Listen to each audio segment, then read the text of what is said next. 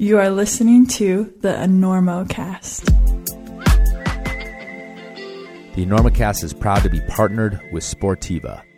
And here's the thing there's only one shoe that has climbed the hardest routes on El Cap, including something called the Dawn Wall. And that shoe is the TC Pro, designed by Tommy Caldwell and produced in a hollowed out volcano in Italy by blind Zoroastrian nuns. These are the shoes that our friend Hayden Kennedy once called crampons for granite. But the TC Pro is just one of so many legendary shoes in the Sportiva line the Miras, the Testarossas, the Solutions, the Mythos, and something new called the Squama. What's a Squama? Who cares? It's Italian. So please support the Enormocast by going to sportiva.com or your favorite climbing retailer to check out the full line of Sportiva shoes and then quit screwing around and buy a pair and come play with the big kids.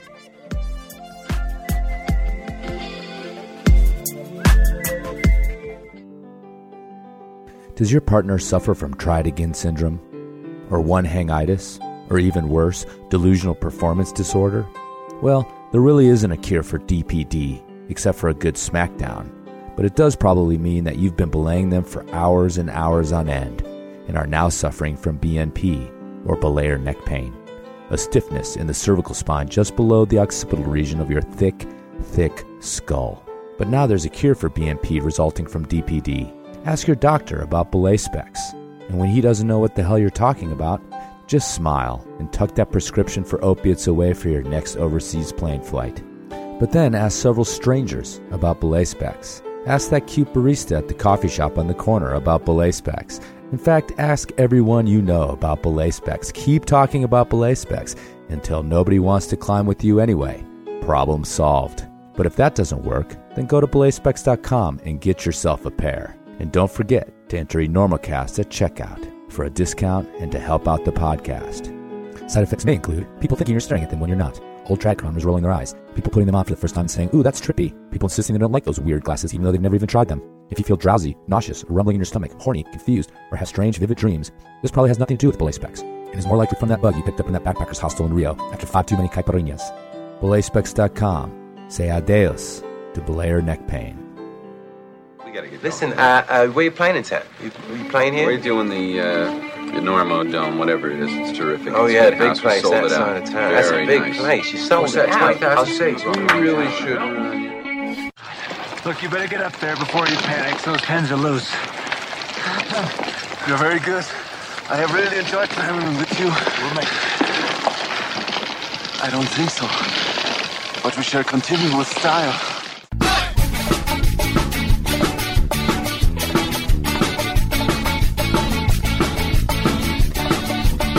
Good weather, bad weather. Now or later, anytime is good for climbing. Today's show is brought to you by Black Diamond Equipment with support from Maxim Ropes. and the fine folks at La Sportiva. And don't forget our charter sponsor, Bonfire Coffee. Go to bonfirecoffee.com and enter Enorma at checkout for a discount on great coffee and to support the Enormocast. And now back to the show.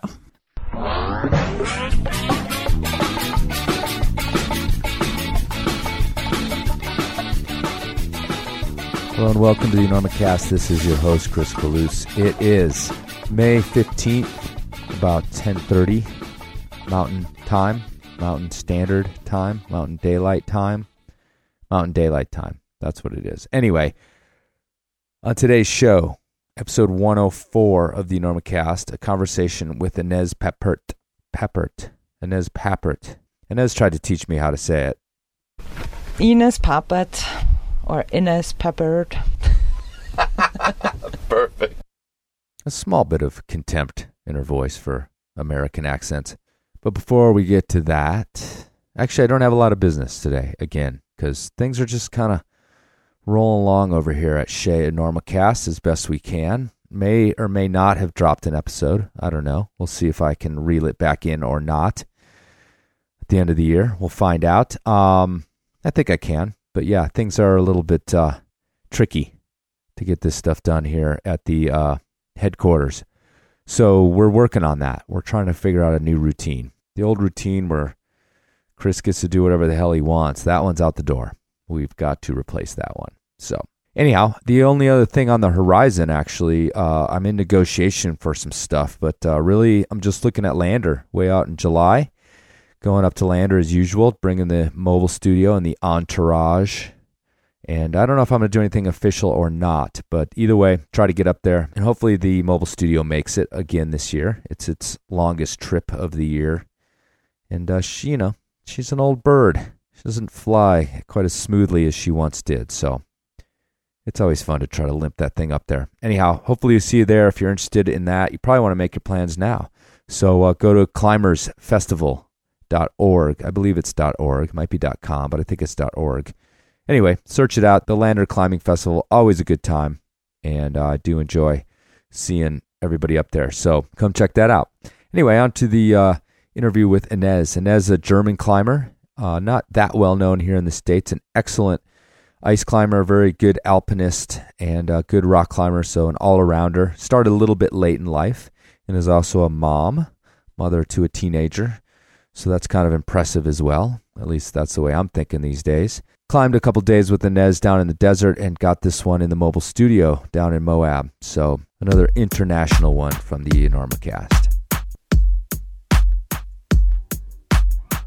Here at the Enormocast, we truly believe in the all audio podcasting format where you can listen while you drive, work, wash your cat, or even prancercise. We're going to really cut the noose and let it loose with the prancer-size gallop. But climbing nerds do not live on words alone, which is why Black Diamond invites you to tune into BDTV, a video series that delves beyond the numbers into the personalities and motivations behind our beloved sport. The latest episode, The Width of Life, features former guest and friend of the show, Dan Mirsky, as he does his best to honor our great fallen friend, Dave Pegg. This one talks a little bit about climbing and a lot about friendship. So check out Dan's efforts at BDTV on YouTube, Vimeo, blackdiamondequipment.com, or whatever time vortex you go to to get your video entertainment. That's BDTV featuring the characters behind the lines. So, were you uh, an alpine climber right from the beginning? I think I've been started climbing with the alpine, like, you know, my first alpine set was skis and skins and poles and I loved skiing.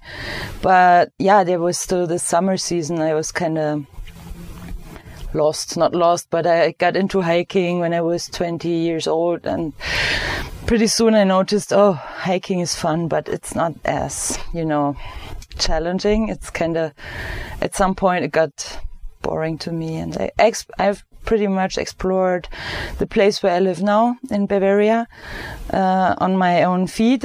Right. and I've, but I have see, always seen these amazing cliffs, and I was like, what the hell? Why am I'm walking around instead of just climbing straight up? And at some point of my life, I met those um, local climbers and got into the community and finally started climbing. What t- describe Bavaria to me? I mean, I, it's Germany, obviously, but uh, you know, whenever I talk to to, I mean, a lot of Europeans and Americans or whoever, you know, we identify with our region, and Mm-hmm. uh, yeah. so tell me about Bavaria. I mean, it's it's a word and a, like a place we've all heard of here. Of course, and most people, some people might have been there, but uh, you know, I I'm not a local Bavarian, okay, but I kind of went there when I when I was 20 years old, and I fell totally in love with that place. It's kind of hilly mountains, but getting steeper as further you go into the uh, south. It's the south southeast part of Germany, and uh, it's supposed to have always blue sky, and people drink lots of beer, like sausages, and but uh, yeah, that doesn't. You know, that's kind of traditional mm-hmm. thing. I mean, that's what isn't it like? You know, here in the states, we have sort of this old image of like old Germany, like yeah, beer drinking, Oktoberfest, Lederhosen, Lederhosen. course. That- That's like it, right? they have a Bavaria, really like- narrow tradition Yeah. with their clothing and celebrating several holidays. a lot of accordion. a lot of accordion. My son plays the accordion, and he lives part of that uh, tradition Right. since his father is original Bavarian. Oh, okay. Yeah. Yeah. So, well, he's your son. That you told me that the other day. Your son was 15, and he's like really into the accordion and really into competitions and things like that. Which you must realize, like, kind of makes you makes us smile. Like, okay, a kid, a 15 year old teenager, like rocking the accordion is. Like something we would not run into here. Like if you were if you were gonna make your kid play the accordion, like he would not be happy about it. But we have, but you guys have this tradition. Yeah, yeah, He, yeah, you know, the drum is way more trendy and Yeah. playing guitar and stuff, but he, yeah, he's a total traditional guy and he loves it and he does it really well. But I started, uh, when I was a child, I did lots of music as well. Mm-hmm. So, um, you know, doesn't hurt with doing something else. You can still do, uh, explore the outdoors and Right. that what he does from his start of his life Right. with his parents pretty much and i i really appreciate that he's also into he, he was and he's still into mountain biking and he loves skiing and finally ended up 2 years ago falling in love with climbing when we mm-hmm. went on a trip to Spain and he's super psyched and we climb now we, we just climb as as buddies as climbing partners Right. as climbing friends Good. and yeah it's really really nice to watch him growing into that kind of what i'm loving to do you took uh, uh, Manu Mm-hmm. Emmanuel. He you took him to uh, the states early on when he was a little kid. He wasn't that into the climbing, but he was like into kind of some of the Western traditions here, including like that everybody drove great big trucks. Yeah, we we drove, uh, we flew into Salt Lake City when he was five years old, and we were supposed to climb in, in the desert in Indian Creek, and we uh, arrived, and he was like, "Wow, they have huge trucks," and he was so annoyed that we had this kind of average. Um, rental car, Right, like the a cheap Nissan guy, the little Maxima tiny or thing. Yeah, like a little. So we went to the desert. Oh, I just made it getting in there, and then we met all those great people like Rob Pizem and many others who had these huge trucks, and he was so in love with those trucks, and everybody took him on a ride and into the desert, and he was just psyched about it. He's still speaking about that. Ten years ago. right. Well, he's gonna. I, I mean, yeah, he's probably gonna have to move here if he wants a big truck. It's it's always like. I know why they don't have trucks over there because you wouldn't be able to get into any of those cities in Europe. You'd get Uh, you you'd wouldn't get be able- wedged, Yeah, you you'd wouldn't be able- wedged between two like, you know, houses from the Middle Ages. Like, and be done with it. and you would have a hard time paying the bills as yeah, well. that's true. Yeah. So it's funny because I, I, I travel there enough and, you know, I'm always comparing the differences, but even stuff like that, we take it so for granted here. But, um, yeah, I, as a, I mean, any little boy is into trucks and, and, you know, toy trucks and diggers and everything else. So he probably was pretty blown away. So But I was pretty much blown away by the uh, American mentality when I came here 10 years ago.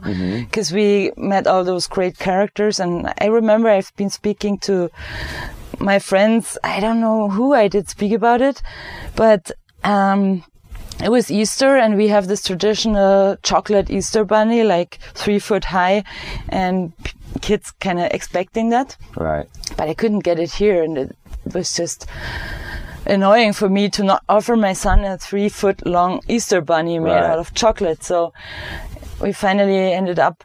Plus he'd seen all the rabbits on the road. Yes, he was so Indian like Creek, the, so he knows the bunny is here. He's here somewhere. Yeah. so we woke up the Easter morning and opened the tent, and there was this huge Easter bunny. I have no idea who brought it. Uh, I guess some of my friends figured out where to get it here in the States, and he was just happy. And you still don't know who put it there. I still don't you know. You just suspect it was one of those folks like Luke or Probably. yeah that's pretty cool the the um you know we were talking about how indian creek uh, we were just down there yesterday and and uh, climbing in like deep snow. Uh, turned out to be a great day but you know it's become this really international destination Eh, and i think more in the last five years. So like 10 years ago um, both you know, from your point of view of going there and being kind of the only people from Europe or elsewhere, but also back then it it definitely felt really special and and like anywhere in the world when people from some other place show up, I think mostly climbers want to show off their zone. You know, oh, you're here. We also used to love it, still do, because you know they Euro, Europeans generally come and they have a hard time at first. Um, that's getting less and less of a problem for them. But yeah, a lot of times it's also fun for us because you know we're like, all right, let's school these guys, and you know these like rad overhanging limestone sport climbers. We're gonna go yeah. shut them down here and there on some of our cracks, and sometimes they get, you know, they get. I've known guys to come over, especially men, actually, as usual, to come over and it, and it really bums them out. It really like yeah. they, they feel like they should be climbing a certain grade and to climb less is really upsetting to them. That's pretty much happened. Uh, what happened to us? Yeah. we wanted to warm up on a 510 as we or 511 as we do in Europe. Sure, like a 60 down. or 60 plus or yeah. Know. But that was the time I pretty much noticed I had to get more into crack climbing because mm-hmm. I always wanted to be. Um, uh, all around climber, mm-hmm. you know, to not be, to not get stuck on a mountain face because I'm not able to keep holding on crimpers or climbing a crack or getting into a hard ice pitch or mixed pitch.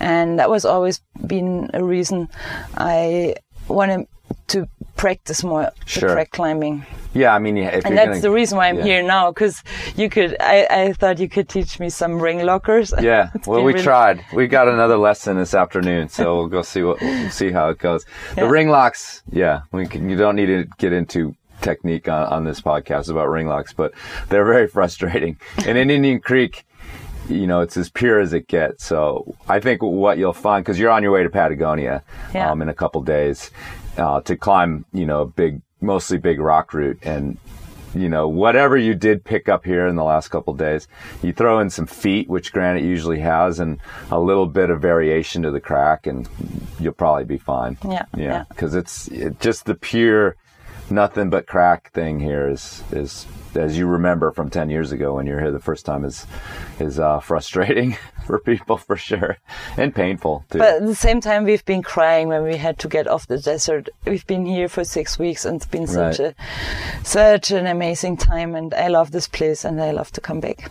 Yeah. But yeah, now it's time to go to Patagonia. yeah, I know. You got to leave in a couple days. Although it's felt somewhat Patagonian here in terms of it being freezing cold the whole time you've been here. Um, Ines kind of got shut down uh, for the last couple weeks in her training. But um, I want to go circle back to what we were talking about before we started talking about climbing with your son. Um, what what kind of tradition is like Bavarian climbing uh, in terms of when you said, okay, I've decided to climb these walls instead of walking around them and started meeting climbers.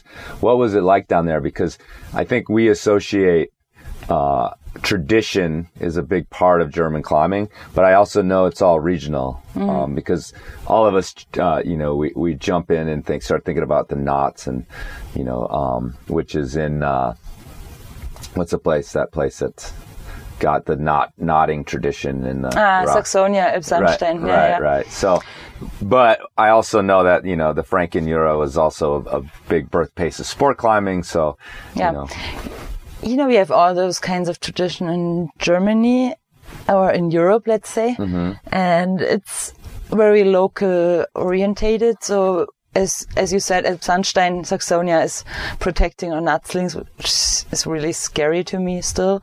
But uh, we also have this huge limestone cliffs with bolts, of course. Mm-hmm. And as soon as you can protect yourself, you do it.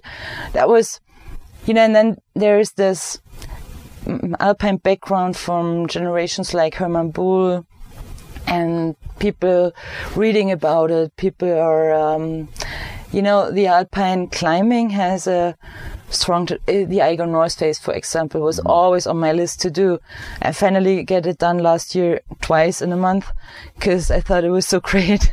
and, um, yeah, I think that kind of alpine climbing has a stronger tradition in Europe than in than in the States, and I always thought it would be great to get my higher my level on climbing what i what i'm able to do on the ground into the higher alpine. And that was actually always a big dream for myself to go to the himalayas and to not suffer like on an 8000 meter peak and shoveling snow and waiting and waiting for weather windows. Um, i prefer being there with a small team in light and fast alpine style. Mm-hmm. And if it's two of us, for example, in 2013 we climbed an unclimbed peak. So that was a 2000 or pretty much 6000 6,000 feet phase. We climbed almost in a day, and I remember we could not top out because it got steeper at the end of the phase. We had to. There was some technical pitches, and we ended up getting into the dark and could not just get over the lip because the snow was so loose and soft and the yeah, cornice was just huge, massive.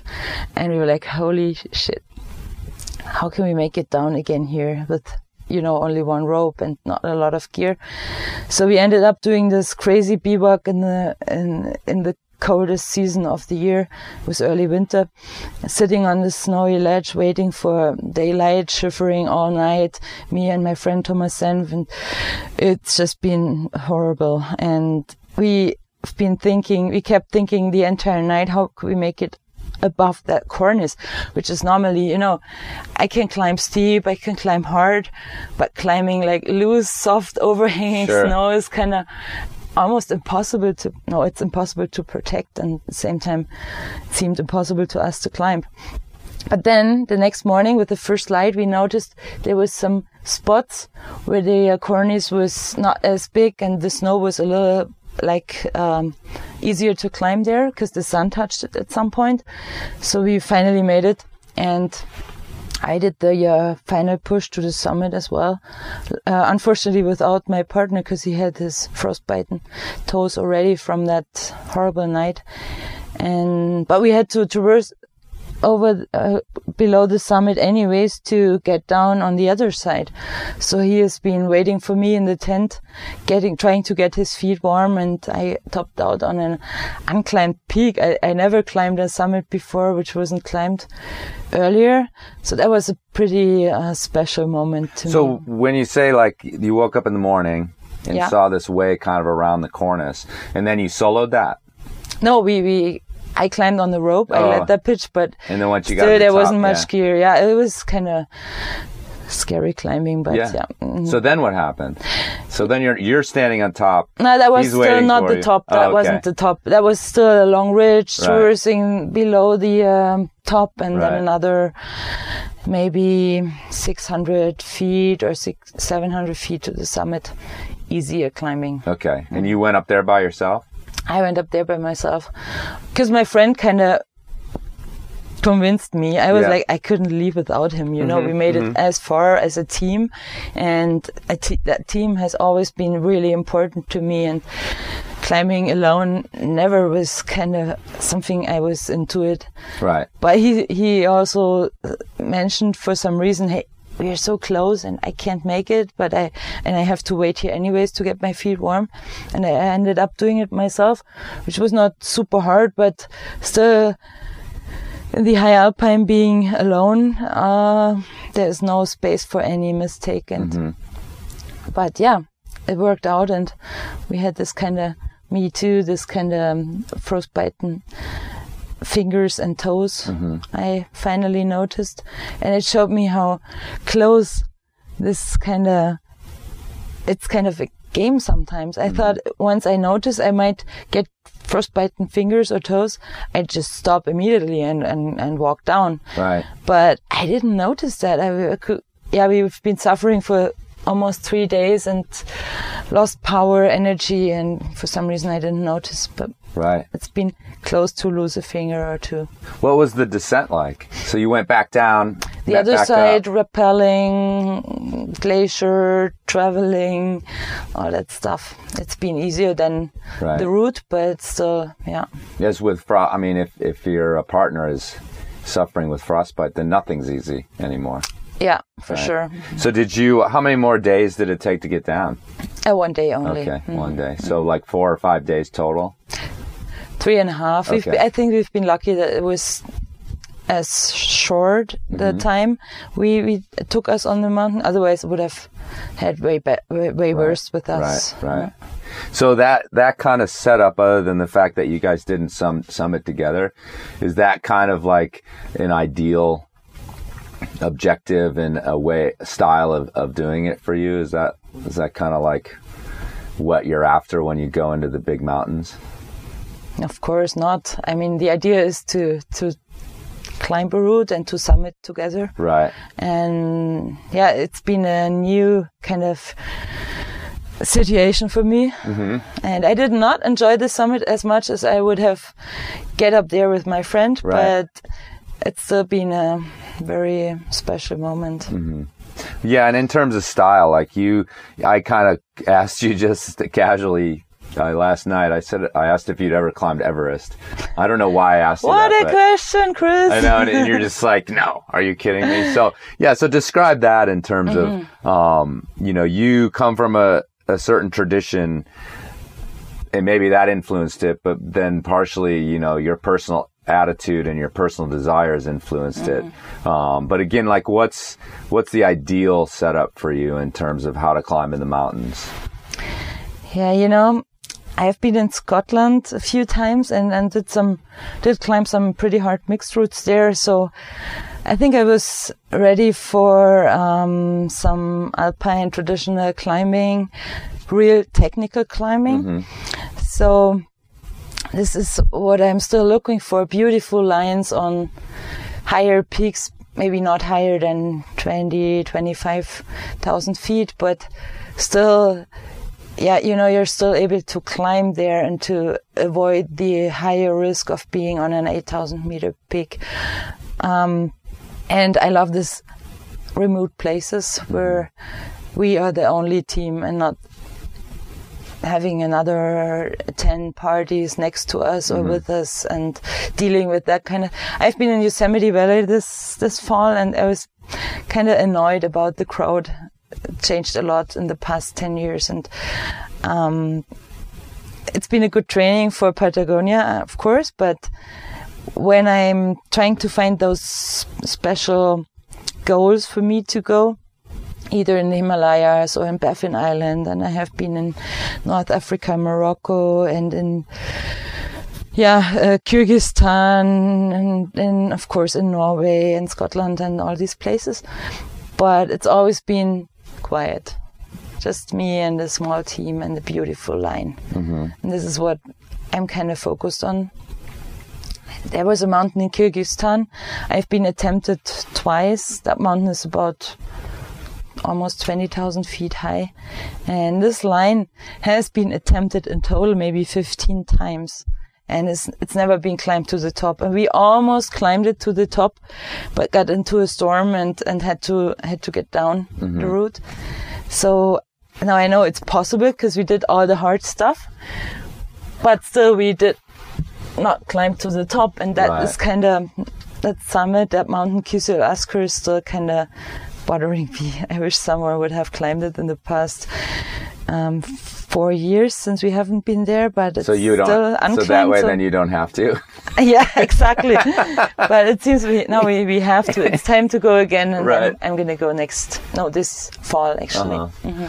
Well, you know, again, you're you're talking about small team climbing, whether it's just you and another person, or maybe you and a couple people. What do you think is what you look for in a partner for these these things? Um, because it seems to me like it's one thing to go rock climbing with someone and have a certain level of trust and a certain level of uh, understanding of that person's abilities. Even if you're just gonna, I mean, even you and I climbing yesterday, you know, has we have to trust each other. But when you go to these big peaks, you have to you sort of have to look for so much more out of a partner. So, like, who've been some of your, you know, most trusted partners, the people that you, you want to go back again and again with, and what did they bring to the mm-hmm. table that mm-hmm. that made them those people? Mm-hmm. And maybe what do you bring to the table? Do you think Yeah. in terms of why they Yeah. want to go back with you or why you've been successful? You know, most climbers I know they climb with their always more or less the same climbing partner. Mm-hmm. They're like a close team to each other. Maybe uh, a, a they run a relationship or whatever. Um, but I usually like to climb with different people. I like to explore new mentalities. But of course, you have to know each other really well before you're going to go to a big mountain. And one of my favorite climbing partners is because he is a long-time friend. I call him even when I have a normal life problem. Okay. and Those annoying normal life problems, yeah. He's um, living in Switzerland and does alpine photography. Thomas Senf. Mm-hmm. He's a really talented climber on top being a high-end photographer and yeah, he understands also beside the climbing part, he understands that kind of business because I'm a professional climber. I mm-hmm. kind of make my my life with climbing. And so it's like a, a perfect constellation of he can sell the photos. I do climb the hard stuff mm-hmm. and we share, you know, this kind of moments where you have to dis- doing decisions. He has a lot of lot of experience, and I really trust him mm-hmm. on these kind of decisions because. Yeah, I don't want to lose my life. I really lo- love li- living. I love climbing. I mm-hmm. love being with my friends. But at the same time, I don't climb with with risky people mm-hmm. who always, you know, further than you want to actually push it. Right. And actually, this might be a hard question to answer, um, but when you have been in situations where you've had to turn around and um, or decisions like you talked about in that other story of you know was that the same guy um, that you just talked about Yeah, with the feet and going yeah, to the top yeah, yeah. so what's his name again Say Thomas Senf. Okay. So when you're on these climbs, what what maybe you can describe specific situations, but what leads you to being you know this is we're done. You know, we have to turn around. And have you ever you know and, and have you ever like really struggled with that decision or is it like a lightning bolt like, oh, this is over, we're going down now? Or I mean, you must have struggled with like, well, my f- hands are only this frostbite. Maybe I can last this much longer, or or Yeah, anything yeah, like that. Of course. Yeah, I think that kind of it's always intuition has always been part of it, but Mm-hmm. I think intuition all, only grows with experience Mm-hmm. and um, as more you climb in the alpine, as more you notice those certain dangers. And I think in my beginnings of climbing, I wasn't so worried about dangerous dangerous situations. I kind of tried to keep this part away, and I was so annoyed and pissed about, you know, failing mm-hmm. some somewhere.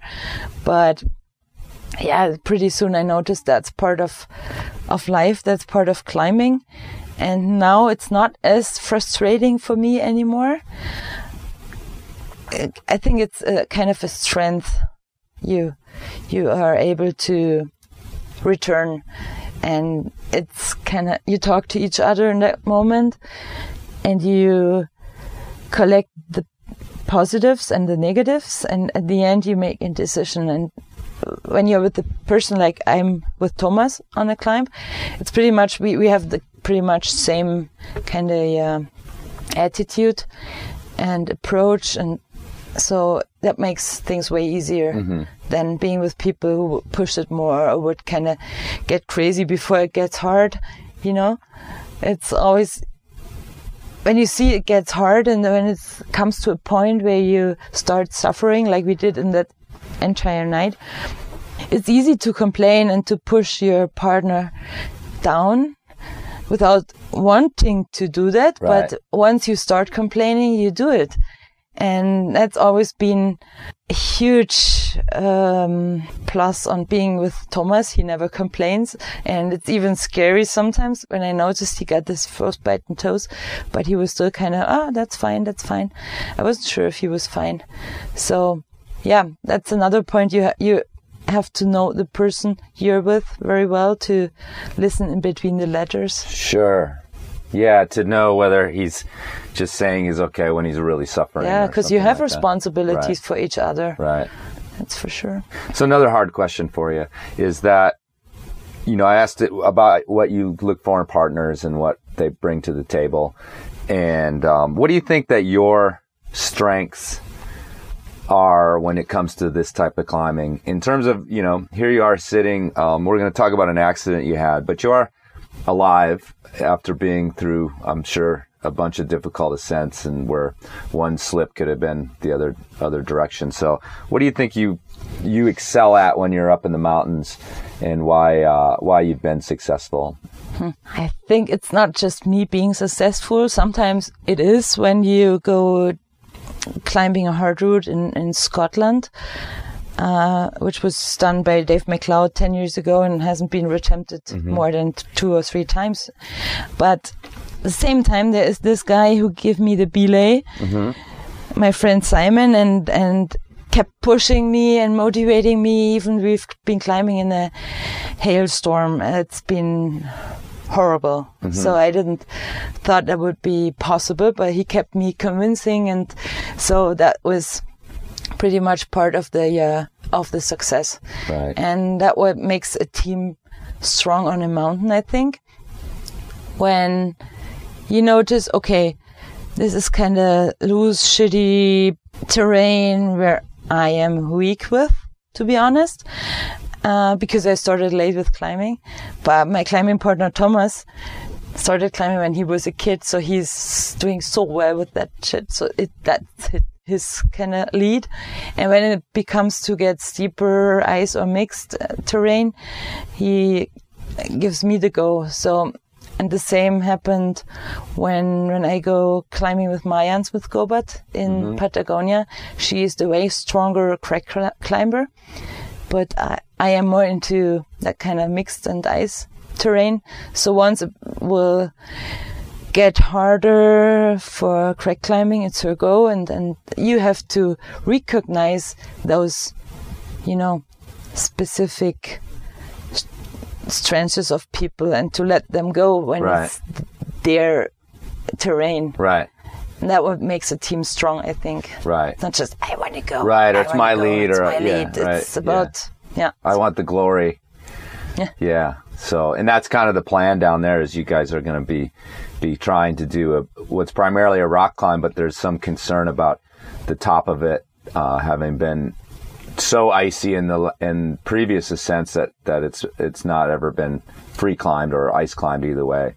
Um, so that's kind of the strategy, at least loosely you're looking at is, is, is you're going to hope maybe be able to pull out the tools up there and, and get through that part while she might be able to fire the hardest crack pitches and rock climbing pitches. That's the idea, more or less. yeah, awesome. I mean, if we had more time, we could, or if we, you know, with the weather in Patagonia, mm-hmm. yeah, of course, we, we try to send both all the pitches, Sure. but that will, yeah, that, The weather will, uh, that teach makes us. right. That makes sense on like on El Cap in September when the sun's Yeah. out and like you have all the time in the world. Yeah, let's both try the pitch. You know, I think that that'll be a hard row uh, in Patagonia. Maybe maybe the sun will just shine and every day and I wish it was. sports yeah. bras just up there climbing away. Have you ever climbed with Mayan? I mean, on anything big before? We've climbed um, unclimbed route in the coastal mountain range in Canada this summer. Okay.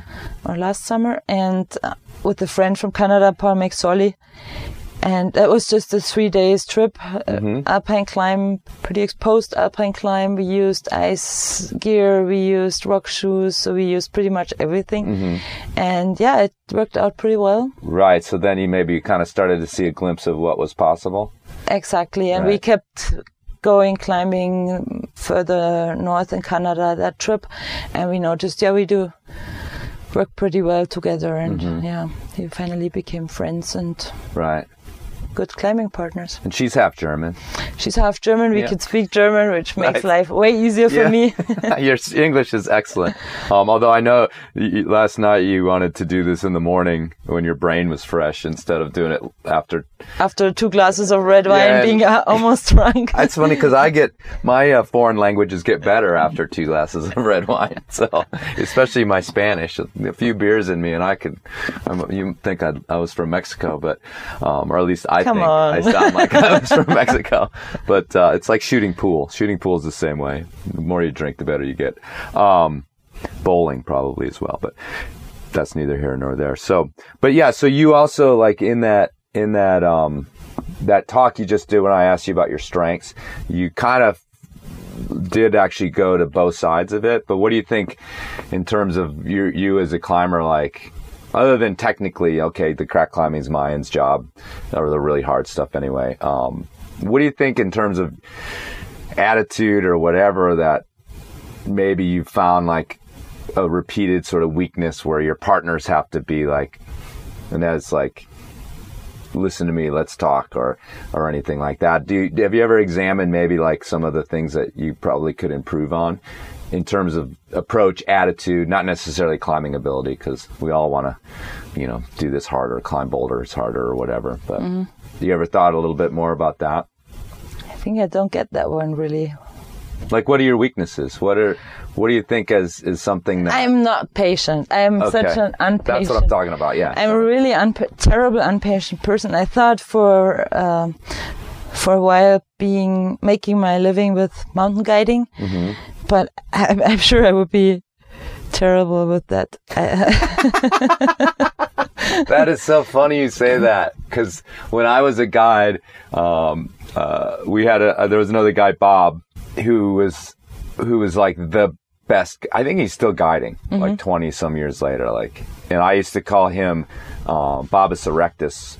Like uh, he, I said, he was a new species of human that had been bred to guide because he had infinite patience. Like he was the most patient man I have ever met in my entire life. And that's what made him a great guide. Yeah. And he had clients returning eh, I Again mean, and again. again and Mhm. again and again Yeah. because I would just see him, you know, plodding along and just, it was amazing. And, Yeah, uh, yeah, yeah. the patience is so huge in guiding. So that was a good call, not getting into guiding. and I actually started to li- like ice climbing when I noticed it's way more fun when you climb faster and mm-hmm. when you have mm-hmm. fast partners. And I got so annoyed when I climbed with people who took them forever to climb a pitch because ice climbing is, it's cold. It's mm-hmm. kind of unpleasant. It's kind of, oh, when you have to wait that long, you get really, really worried and bummed and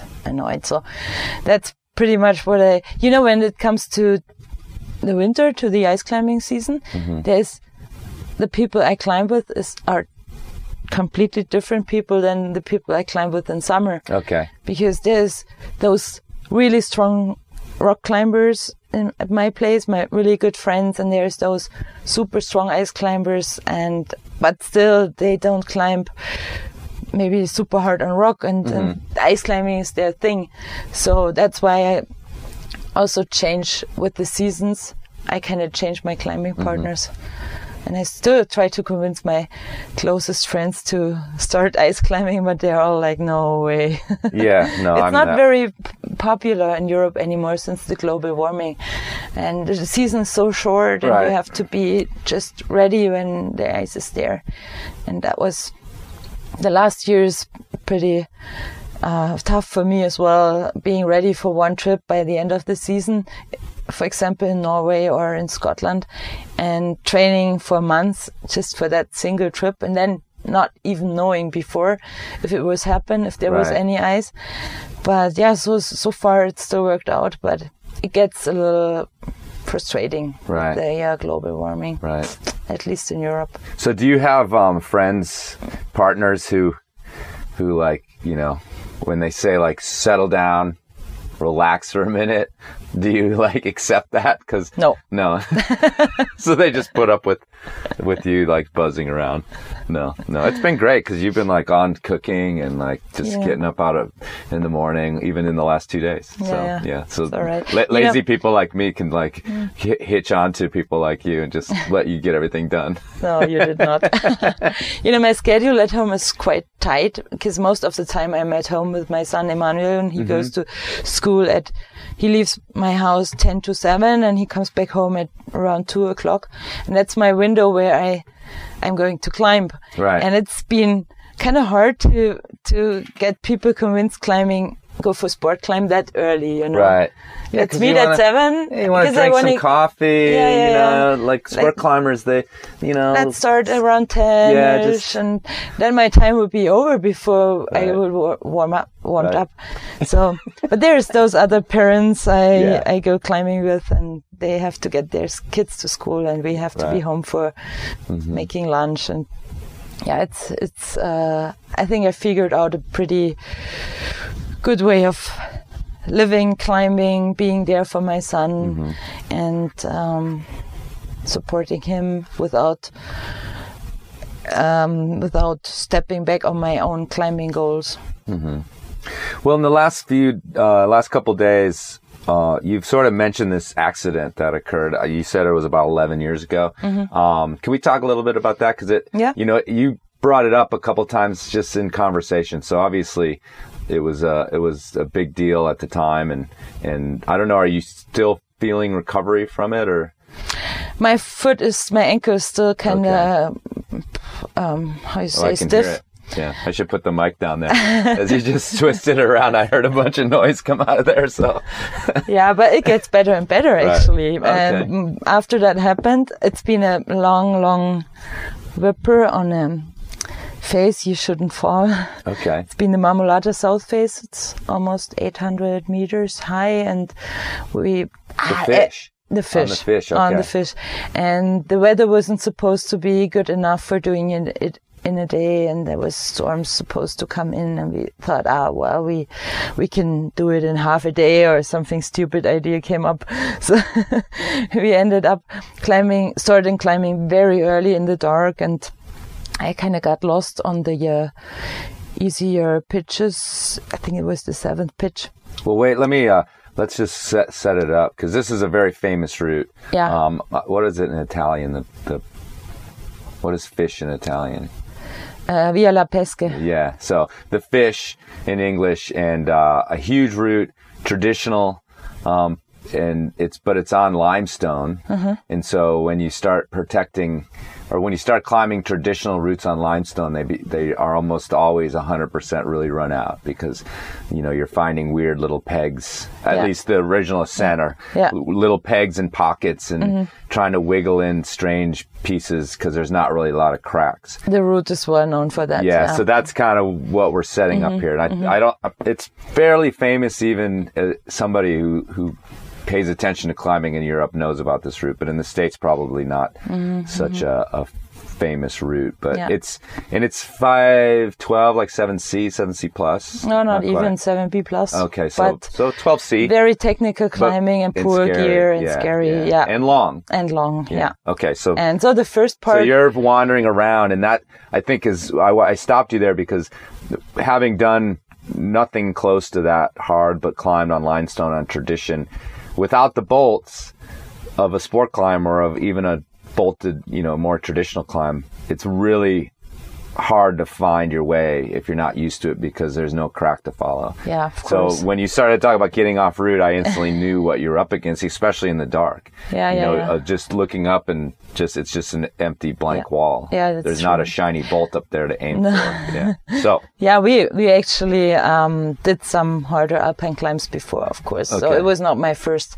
bigger climb, but still, I I think I wasn't ready for it, and Okay. I, I, we ended up being in a rush and getting uh, started to climb the easy stuff, but very loose stuff. Mm-hmm.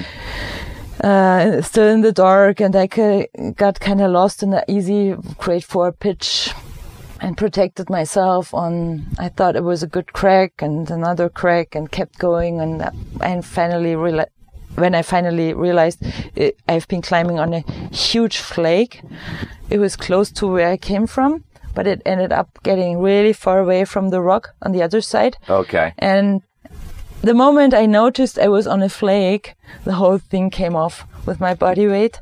And I pulled all the gear off like one, two, three, four pieces Oh came off. God. The anchor did not came off luckily as we were. And so I fell onto the anchor, past my friend, and I think I did a 20 meters whipper, which is more than 60 feet Yes. on easy terrain, so Right. it wasn't even vertical. It's just been, you know, slightly slappy or whatever. And I hit the ground, not the ground, of course, like a ledge or the rock with my leg and noticed, wow, that wasn't a good one. but I still thought, oh, it hurts a little. I could maybe just try stepping on it and climb up to my climbing partner and we could keep going. my, my, first, my, my, Chris, my first thing was in my head, shit, we lost five minutes on that climb, you know? Right, yeah. Because that was 20 meters I have climbed before already. Yeah. And I noticed as soon as I tried to step on my foot, oh, well, this is not good. So this is actually a perfect, this story is a perfect segue from, from impatient. Yeah, probably. Yeah. So, so yeah. So uh, the time I started to put pressure on my leg to step on it, I got almost passed out because it's been so painful. And I was like, okay, breathing, breathing. And then this cloud came in and the helicopter couldn't pick us up because the ropes were destroyed. Just the 20 meters I was hanging on were mm-hmm. still there.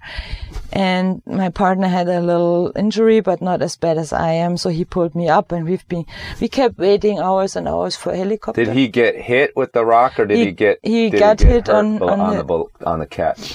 He no, he got hurt from the uh, piece of rock, okay. which not the entire piece, but of course, chunk. a chunk of piece.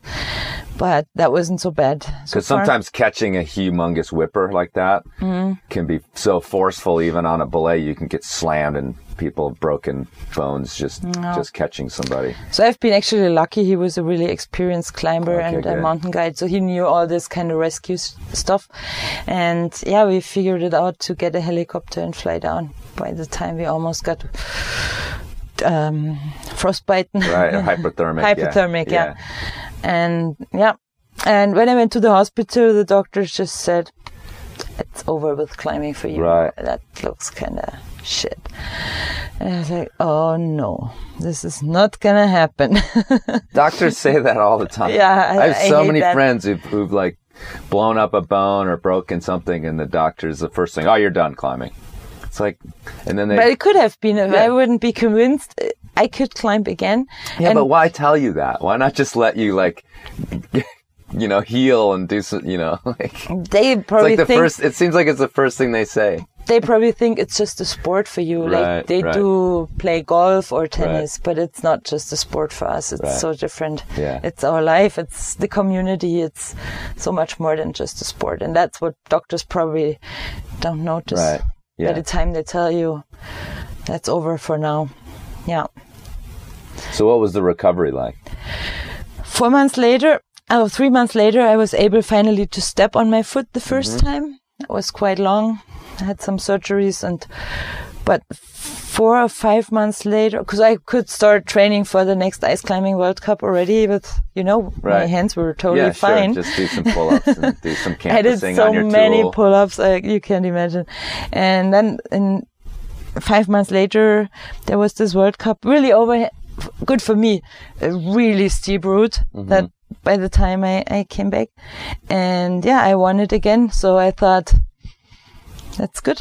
I, I'm not able to hike for long, you know, long hikes on slopey terrain with icy stuff and crampons Right. So where your feet are Was- at an angle all the time. Yeah. Was still that took me a while to yeah. come That kills me, that. and I have never broken my ankle. So, yeah. yeah, but it's fine now. I can do that. So with the with the the World Cup, you know, where was it kind of a a, a, situation where like that boot, you know, relatively stiff, even even the the modern sort of ice climbing boots could just like Yeah, clamp it down, and you were able to, Yeah. to edge using kind of the support of the boot. and I stuff like remember. I did most of the route on figure of four, so I didn't need my ankle anyways. right, if it's steep, right, your feet aren't doing anything anyway. So, Yeah, but all, it teaches all me. those pull, but- you wouldn't have done half of those pull-ups either if you hadn't wrecked your ankle. So it probably worked out in the end that Yeah. you that you won because of this ankle.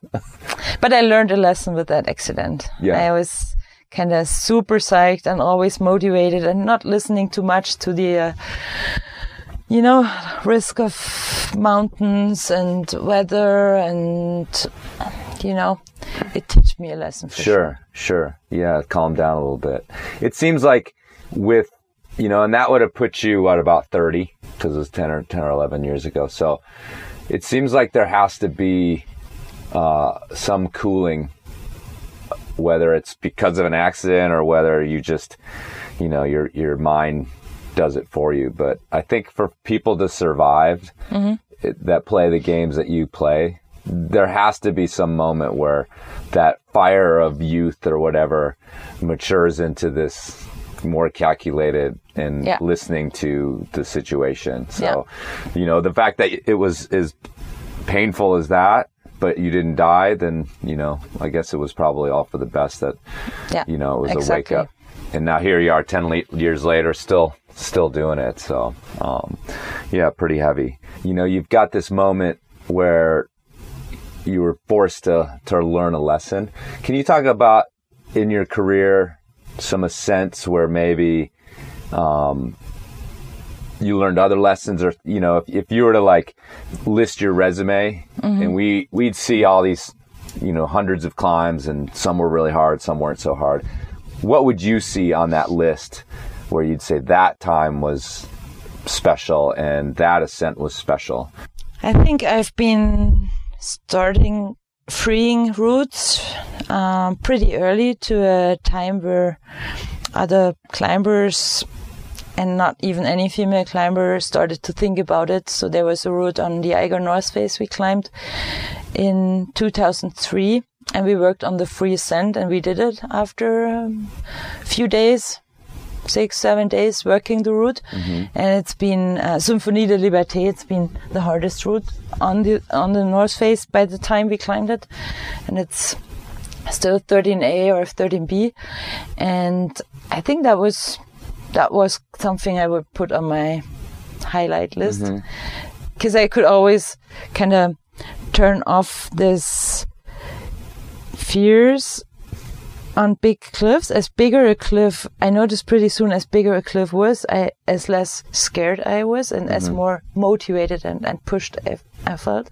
So my friends always said you have to climb a grade higher on sport climbing before you go into the alpine and climb there. But for me, it's been always the opposite. I always climbed harder in, on a big face than on a sport climb. Cause Okay. th- so, and that finally was the reason I went to the uh, Grande Cima and, and climbed a really hard route there. It's called Pe- Camilotto Pellissier. It took me an entire summer, but yeah, again, it's been fun to repeat routes and to do maybe a first ascent of a, a first free ascent of, of a existing route.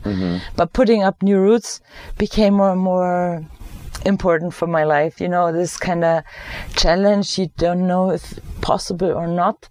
And we finally climbed a lot of new routes in Norway, but one of them I'm, I think I'm quite proud of because it's been attempted in some Norwegian local climbers' mind only. they never did it, but they thought we could maybe do it once we are ready to do it in tr- traditional style. But they never attempted for it so far, and I was like, I might be able to do it, and yeah, I did it, and it's still unrepeated. It's been three years ago, mm-hmm. and there was this lucky moment where, and unfortunately, they're really rare, rare in, in for example, in my life, those moments where you just get over your fears, you know the gear is shitty, you know that kind of traverse is, there's no fall allowed. But instead of getting crazy, getting nervous, I kept climbing really calm and, and, um, very, how you call it? Smoothly? smoothly Yeah. and without getting worried and Right, you know getting this right, not getting shaky. yeah getting- Right. and that was so necessary for that part because that was just this two millimeter smear of ice on the vertical slab and no gear and, and if i would have start getting shaky i would have fall off and yeah i did that kind of run out to the big ice fall and i noticed that was that was pretty much the crux and Right. it's kind of over but there was still this 300 meters steep ice line above us and me and that norwegian friend um, were on the route that morning and that day and he was he said, I help you. I do. I, he convinced me doing it. He supported me, but at the same time, he said, I'm, you know, I'm just a mountain guide. I, I can do easier ice climbs, but I'm not uh, so much into harder stuff. So you're to go. And I finally took the lead. I was pretty glad, uh, happy I could take that lead. And, but it took us three times to get him following that pitch because it was a traverse. Right. Yeah. With poor gear. Right. So it's sh- we say it's sharp at both ends. Uh, yeah, it's yeah. been sharp at his ends yeah. for sure as well. So it took him three years, but finally we topped out in the middle of the night, climbing the last six pitches in the dark. But yeah, we did it, and that's some of those routes. I kind of I feel kind of happy with. We called it Finn Mannen because mm-hmm. next to it it's a, the Finn wife and he is the male guy now. So it's right. a climb for real men, I think. so did you, uh, when you, I want to ask you this question real quick is when you were recovering from the fall on the fish, how long later was this or was this before that? This was way before that. Oh, okay, it was way yeah, before yeah, that. Yeah. So you didn't have that floating in your head when you went across that traverse. Cause no, and, that's over now. Right. I, I, I it took have, me, it took me a yeah. while to get over this kind of feeling. The entire rock just moves apart from sure. the mountain with you, and it took me quite a while. But I, I think the reason it started to become to become better was I immediately started climbing again. Mm-hmm. And it's been scary the first times, even on sport climbs, even on gym climbing. But I had to work on that, and I noticed if I keep working on that, I can over at some point. And when and when you say working on it, um, just gradually letting go of, of this of ideas of getting hurt or did you do anything specific because actually people ask me that all the time about well how do you get over fear of falling mm-hmm. and anything else do you think it just was repetition that got you through it and having safe climbs I'm not going to fall. I'm not going to fall. Yeah, exactly. I, I, and you have to accept that there is this fear once you're above your last piece, and mm-hmm. but let your fear kind of exist, but still keep moving. And remember, this is not a loose piece of rock. Right.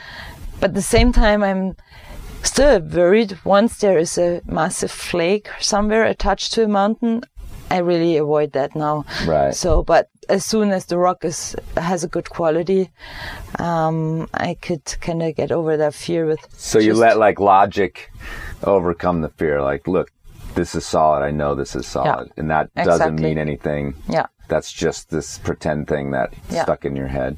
Mm-hmm. And I guess yeah, just doing successfully doing that over and over again probably makes that voice get quieter and yeah, quieter. Yeah, yeah. So, and that's kind of what I've told people about what I know. Although, it, as far as all the climbers in the world, I'm probably more scared falling than most or a lot of them. Um, but yeah, it just seems like you have to have successful, you know, overcome it successfully over and over and over again to get that to diminish. Um, yeah, exactly. Yeah. That's how it is. But then, you know, you don't want it gone completely because sometimes it's a warning you that yeah don't be stupid here. This is actually really dangerous, you know. Um, well, cool. Last question then. Uh, what what what do you have for goals? You're headed down to Patagonia. What's the name of the route you're attempting? You'll it's, have you'll have you'll have gone and come back by the time this comes out, so we'll know how it went. But yeah, it's uh, called Riders on the Storm, okay. and it's been on my list to do for uh, ages.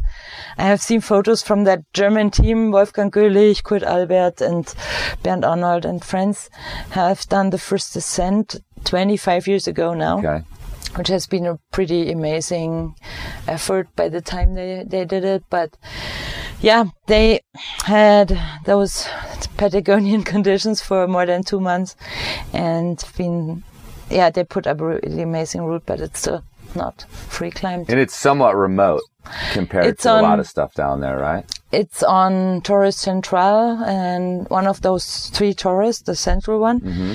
And it's kind of remote once you left the normal trail. Right. I think there's a lot of people hiking, like normal tourists, oh, okay. but still not of not a lot of traffic on the climbs. Right. Yeah. Well, hopefully, yeah. Because I mean, when you were talking about that being part of your desire and then talking about having been in Yosemite, which is the opposite of that. But then I'm, you know, more and more with, with certain routes in Patagonia, not necessarily in Paine, but other, the whole area. There are certain routes now that are just, when the weather opens, you know, there's a lot of people climbing on them. And I can only imagine that, you know, when you're in Yosemite, like, okay, I get it there's a this is a city there's people here but i imagine it can be fairly disappointing to people who've dreamed of you know what in all the books and the legends and everything is a remote climbing experience you know to turn up with like oh the Argentinians are here, the Spanish are here, a couple Americans are here, like, and everybody's like literally jockeying to get on the climb. So, yeah. you know, that's a lottery a little bit, Yeah. but I think the route has been maybe attempted 10 times Right. since the last 25 years and only maybe climbed five times Sure. to the top. so you got a pretty good shot at being up there Yeah, I guess. on a quiet side of the I mountain. guess. I guess. And then again, we are girls, you know. If there are other guys, they have to let us go. yeah, you can use the old old chivalry thing for you that time. So, what do, what do you what else do you have? I mean, you're you're uh, you're a professional climber. Um, what other kind of, without maybe being specific, because I don't know, a lot of people don't like to show their hand beforehand, but just in terms of wide goals in your climbing, what do you think is uh, out there this next few years? I, I, I still have this dream since ages again to go to the Antarctica, to Queen Maud Land. We figured out an unclimbed mountain, a really steep face. Nobody, nobody has been there, and I wish I had a chance to do that one day. Right. It's still the question of budget. Yeah, it's a really big trip. expensive Yeah. place to go. um, but that's Like my space is only more expensive. Like actually flying into space is probably the Yeah. the only thing that's more expensive to get to. And there's other um, places I haven't been yet. So Alaska is on my higher end of the list. Let's see the Kichatna Range, Mm-hmm. for example. And ah, there's so much more stuff to do. Himalayas. Uh, yeah, maybe going for a high 7,000 meters peak with a good friend and a really, um, really good and experienced and motivated alpine climber. He's still young and from, but from Slovenia. Okay. that tells a little bit. Yeah, right. That's those Tough, are they have tough guys. yeah, totally. Yeah, that they're famous for being pretty pretty tough. Um, So- might be a good might be a good mix.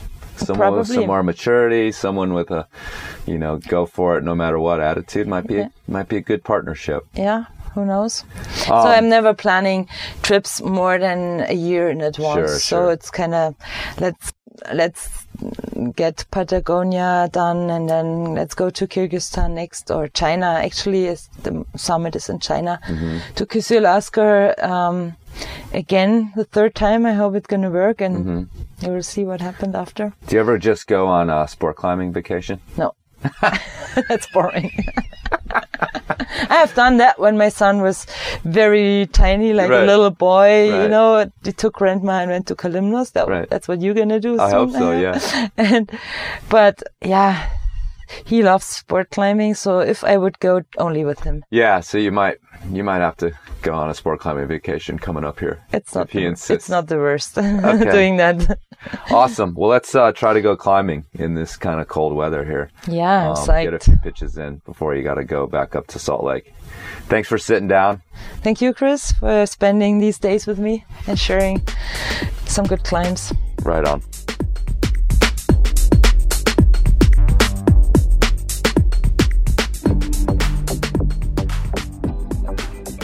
Thanks to Ines for sitting down. And a little report on the Patagonia trip. She actually left for Patagonia just a couple days after we recorded this, and they have since returned, long returned. Um, I've got a link to some information about that at enormocast.com. Um, they did not end up freeing the climb.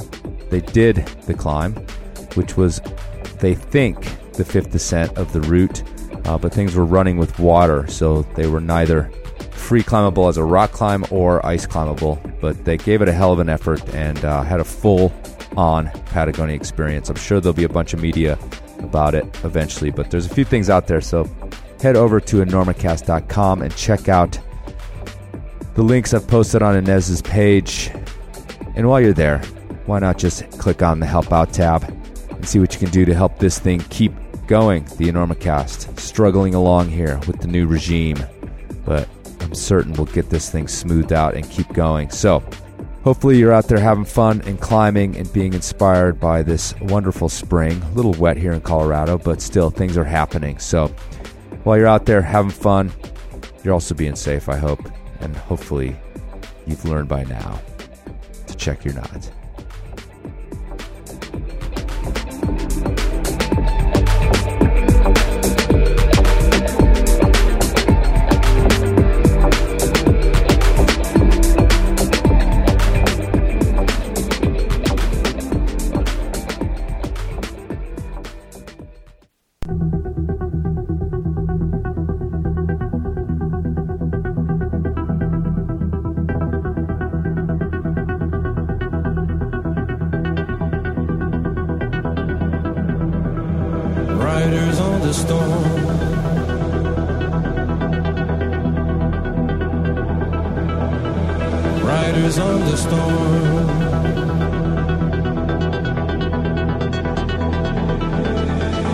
Into this house we're born.